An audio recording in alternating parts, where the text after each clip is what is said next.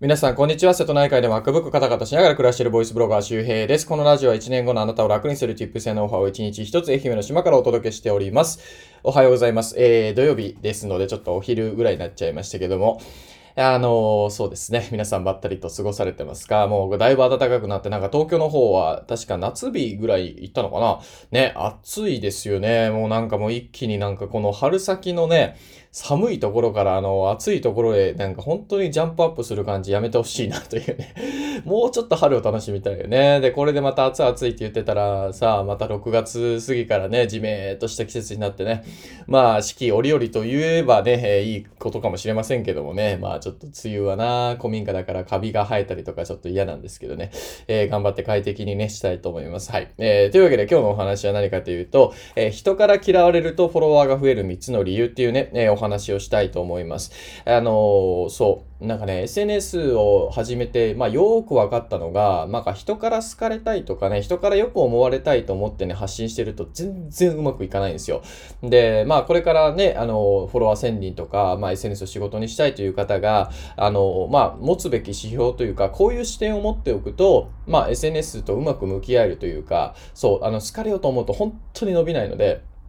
えー今日はですね、逆に嫌われるとね、えーフォロワーが増える3つの理由っていうのをね、えーお話ししたいと思います。で、え3つの理由先に言っておくと、1つ目、えいいこと言ってもフォロワー増えません。うん。これがどういうことなのか解説します。で、2つ目、えみんなが言えない本音を SNS で見たい。ということですね。え3つ目、え評価がどうでもよくなるといいコンテンツが作れる。というこの3つの理由をね、一つずつ解説していきます。で、1つ目、いいこと言ってもフォロワーが増えないということなんですけども、あの、いいことってさ、誰でも言えるわけですよ。ね。あの、例えば、環境を守ろうとか、まあもちろんね、活動してる人は大事だよ。大事だし、動物を大事にしようとかね、えー朝早く起きようとかさ、えー朝活をしようとか、副業頑張ろうとかね、誰でも言えるわけですよ。誰でも言えるの。うん、そう。で、この誰でも言えることには、まあ実はあんまり価値はありません。あの、これはなんか何かね、大きな運動を起こしていくとかそういうこととは別で、えー普通に発信、個人が発信していくときに、誰でも言えるようなことを、えーみんなと同じように言っててもダメなんですね。で、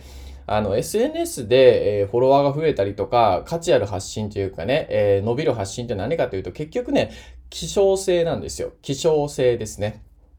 希少性っていうのは数が少ないということです。あのまあ、なんだろうな、あの、金にね、価値があるっていうのも、えー金の埋蔵量が世界で言うと25メートルプール1杯分とかってね、言われてますし、ビットコインがね、まあ今ちょっと下がってますけども、えーこれから価値が出るっていうふうに言われてるのも、えー2100万枚発行されたら、それ以降ね、えーもう発行されないっていうことですよ。うん。そう。だからまあ何が言いたいかというと、えーこういう SNS とかも皆さんが、えー発信してる内容が、えーあなたの発信がその希少性があるのかどうかですね。えーなんかビットコインみたいに、まあビットコインじゃちょっと意味わかんないよね。まあ金、金というとちょっと難しいけど、プラチナ？プラチナの方が少ないんだったっけ？まあ、銅ぐらい。銅ぐらい。だからその辺に銅は落ちてないじゃないですか。うん、だからそういう感覚なんですよね。なので、えいいことってみんな言いたがるし、えー誰でも思いつくんですよ。当たり前だけど。でも、えーそうじゃなくて、えー逆に、まあなんだろうな。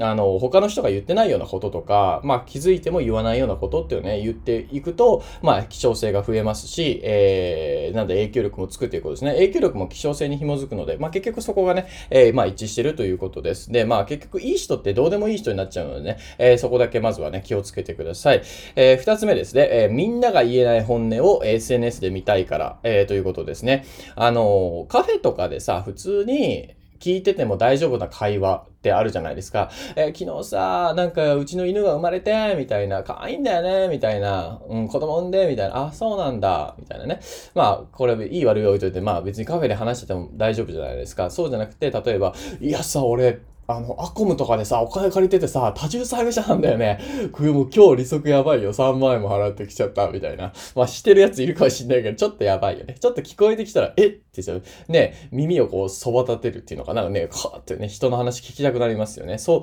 そういう感じなんですよ。カフェで言えないような本音っていうのを、実は SNS に求めてたりとかします。あの、皆さんが SNS でさ、知らずに追いかけてるのって、まあ、人によっては、えー、男性は特にちょっとエッチなやつ見たりとかさ、絶対見てるでしょ男性で。えー、まあなんか、あとはコンプレックスとか悩みとかですよね。うん、なんかこう、ちょっと誰にも言えない、なんか、実は、えー、不倫しててとか、まあ逆に言うとこう、パートナーが不倫してるかもしれないみたいな、その情報を追いかけたりとか、あんまりこうカフェでさ、いや、夫がさ、不倫しててさ、ね、これ見て、メールメールみたいな、なかなか言えないでしょ。だからそういう、まあなんかカフェでは話せないようなことっていうのが実は SNS でみんな見に来てるわけですよ。カフェで話せるようなことを SNS でやってもあんまり意味がないんですよね。意味がないというか、あの、趣味でやるんだったらいいんだけど、あの、誰からも見られない可能性はあるよっていうことですね。誰も、だって普通の赤の他人のさ、カフェで聞こえるような会話なんか、まあ別にね、見たいとか聞きたいとかあんま思わないじゃないですか。それよりも自分のなんかこう、なんだろう、クリティカルな部分、えー、に関連する情報を探しに行きますよね。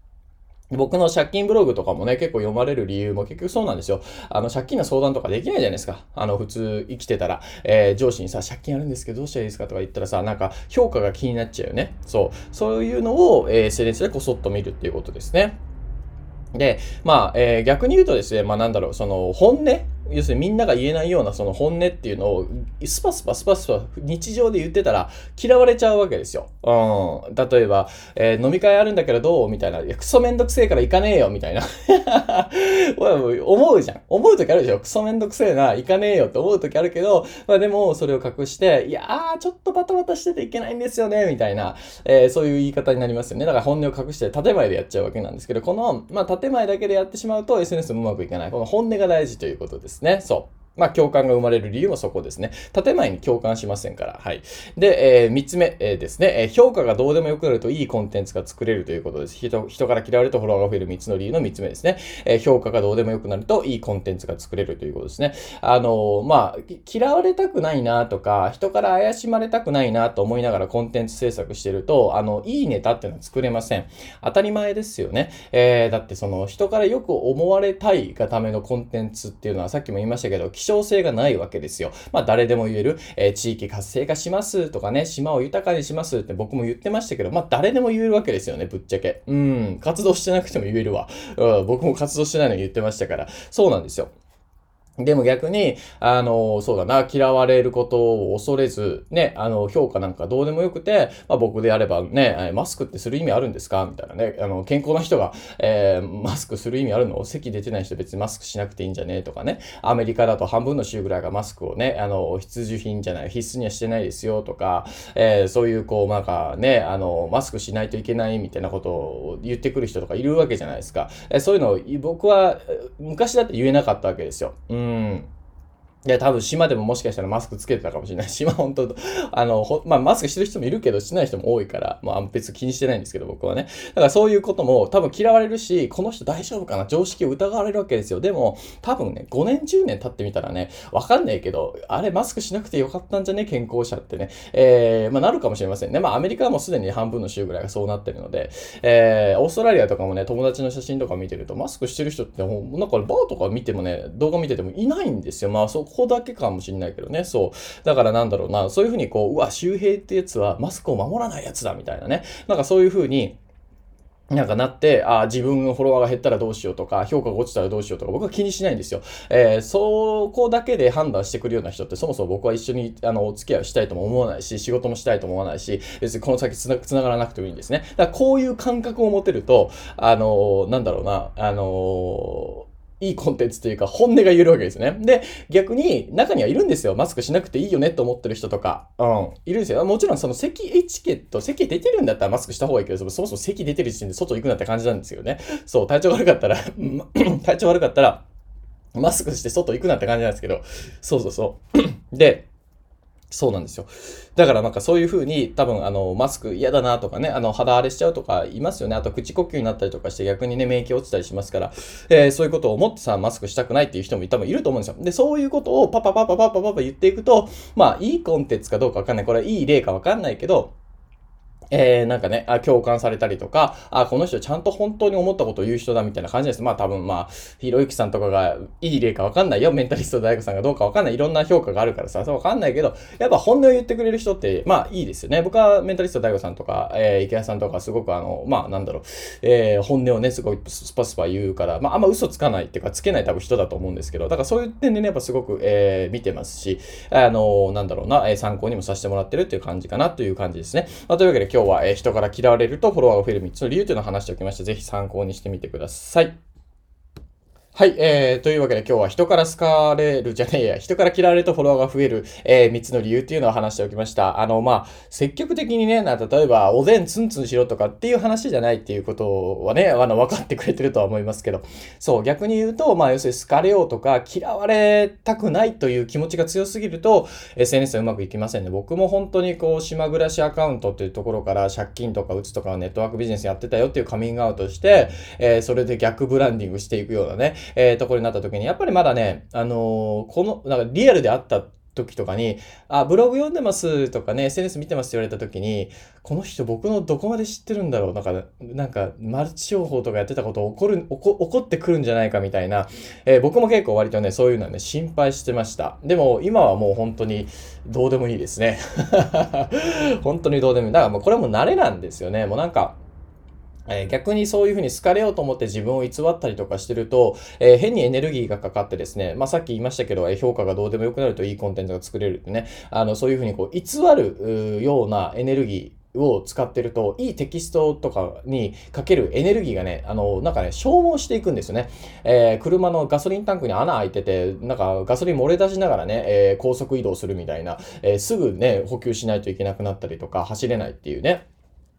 そうそう。だから、あの、好かれようとすると、やっぱ偽らないといけないし、で、偽るとエネルギーロスになるし、で、結局その、まあ、生産活動に対して効率的になれないっていうことですよね。うん。それがすごく、えー、僕はこの3、4年とかやってきて、まあ、本音にならないと結局、いいコンテンツクリエイターにはなれないなっていうふうにね、えー、すごく、えー、まあ、納得、え、した理由でございます。はい。えー、というわけで、えー、まあ、今日は人から嫌いるとフォロワーが増える3つの理由ですね。えー、1つ目、いいこと言ってても、えー、フォロワーは増えませんよということですね。希少性がないから価値がないというね、ことです。。影響力もつきません。えー、みんなが言えない本音を SNS で見たいからが2つ目の理由でございました。えー、みんなね、えー、本音で暮らしてたら普通嫌われるからさ、隠して暮らしてるわけですよ。でもそれを言うことによって SNS で、え価値が出るということですね。で、3つ目が、えまあ、評価。まあ、あの、好かれようとすると逆にいいコンテンツは生まれないし、評価がどうでもよくなるとね、もう何でもかんでも言えるから、あの、人が共感してくれるとかね、えー、人がこう、なんだろう、あ、この人すごい自分のね、思ってることを言ってくれてるみたいな、自分のこと分かってくれてるみたいな、仲間がいるみたいな感じで見つけてくれるということですね。えー、ぜひ参考にしてください。で、えー、今日の合わせて聞きたいを紹介したいと思います。えー、今日の合わせて聞きたいはですね、えー、SNS 発信をバカにされた人にね、えー、伝えたいことということで、まあ、SNS やってたりとかしてると、意識高い系みたいなね、あいつなんか変わっちゃってね、とかね、えー、みたいな感じで同級生にバカにされたりとか、周りからね、なんか批判を食らうこともあるかもしれません。で、僕は実際ありました。で、えー、それをされた人に伝えたいことっていうね、え、話を合わせて聞きたいに言ってます。まあ、要するに、えー、本音とかね、えー、要するにその嫌われることをね、えー、恐れずに、えー、ね、あの、好かれようとせずに発信してると、やっぱね、どうしても摩擦は起きるんですよ。逆に摩擦が起きないことをやってると、どうなのかなってことです。摩擦が起きていいんです。うん。それは考え方みんな違うから価値観も。でも、あなたの発信によって救われる人もいるということですね。まあ逆に言うと、えー、今までの、えー、なんだろう、上の世代の価値観と摩擦が起こったりとかね、えー、周りの人と違う価値観になってしまったりとかして、まあ、えー、叩かれたりすることあるんですが、まあそれをどういうふうに解決するのかとかっていう話をね、えー、してますので、えー、合わせて聞きたいから聞いてみてください。そうそうそう。まあだからね、こう、嫌われるような発信っていうかね、嫌われることがどうでもよくなることが大事なんですけど、それはどう、どういうことかというと、結局その嫌われた後でも別に対して人生に変化はないっていうことがわかるということです。あのね、人から嫌われてても別に人生楽しいですよ。幸せですよ。だって、あの、嫌われる人が増えると同時に、好かれる人も増えてるわけですよ。まあ、要するにファンとか、まあこれ、そう、まあ、 Voicy のリスナーさんとかね。そうそう。えー、だからそういうふうに、こう、なんだろう、嫌われながらも好かれる人も増えていく。で、逆に言うと、嫌われないようにしていくと、好かれる人も少なくなってくるので、まあ、どっちを取るかというかね、まあまあもう、あの、明確ですけどね。そう、そういうイメージでやっていくといいかな。だから嫌われたところで別に人生に対してはマイナスはないわけですよ。えー、付き合うべきとか、一緒に過ごすべき人がわかるだけなので、はっきりとわかります。それが嫌なのは結局、今まで仲良くしてたのに、こいつこういう自分のこと結局応援してなかったんだっていうね。まあ結局その、今までの自分の人生の人との付き合い方みたいなのがこう生み出しされるような感じなんで、まあ別に結局、あの、なんだろ、マイナスも何もないんですけどね、もともとマイナスがこう表に出ただけだから そんな感覚でね、えー、やればいいんじゃないかなというふうに思います。というわけで今日は、えー、そんな話をしておきました。えー、土曜日、えー、ですね、昼から昼までになんとか、えー、更新ができましたね。はい。えー、ということで今日はそうだな、テキストちょっと書かないといけないので、書かないといけないっておかしいけど、まあ書きたいので書きますね。あと動画教材もちょっと1本ぐらいはね、作っておきたいな。はい、メルマガもちょっと最近、えー、2日ぐらいかけてないので、メル漫画を描きながら、いやー、コツコツやんないとですね。はい、えー、ということで、えー、事業作りとかね、いろいろ頑張っていきたいと思います。えー、皆さんも土日、えー、何か未来のために時間つく使っていきましょう。というわけでまた次回お会いしましょう。バイバーイ。